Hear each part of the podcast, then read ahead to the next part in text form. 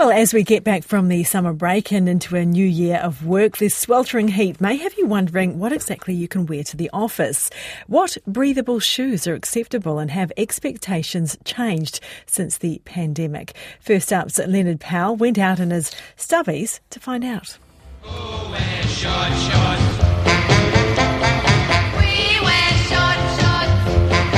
Look, I think there's a time and place for shorts. Absolutely. You know, backyards, pool sides, casual. But in the office, no. And certainly not round our office. That was PR guru Deborah Pead speaking to Checkpoint's Lisa Owen about whether it's okay to wear shorts in the workplace. And she had this to say about footwear. It's easy to stay fashionable, it's an easy to stay style, and still keep a sense of decorum and office etiquette. And you know, the same thing applies for sandals. I mean, I've had the question a lot can the blokes wear sandals? Women can wear strappy sandals, no problem at all. But you know, unless you're working for Jesus, don't wear sandals to the office. But not everyone is taking a leaf out of Deborah Pead's book. The Humble Jandal an all rubber Kiwi footwear icon. Stride Property Group have been running Jandal January for the last few years in their office with great success.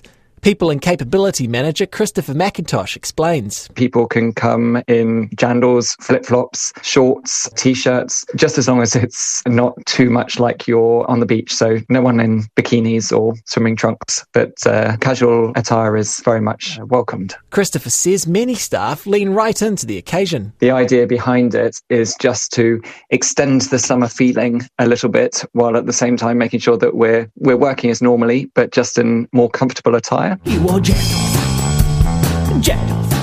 Out on the sunny streets of Auckland, office worker Al has strong views on the matter. You should never wear Birkenstocks to work, it's not okay. You should wear them to the beach only. Potentially to the supermarket as well, never to work.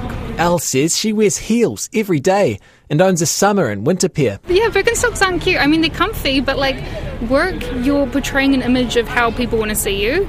A cute pair of heels is always perfect. As for shorts, shorts aren't okay for males or females at work.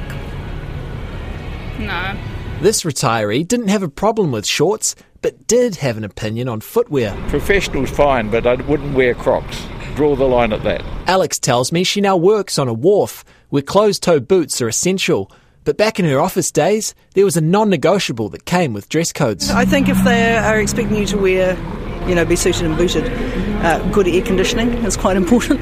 This software developer reckons formal dress codes are stifling. People work from home most of the time, so when they do come to the office, like once or twice a week, they just wear whatever really.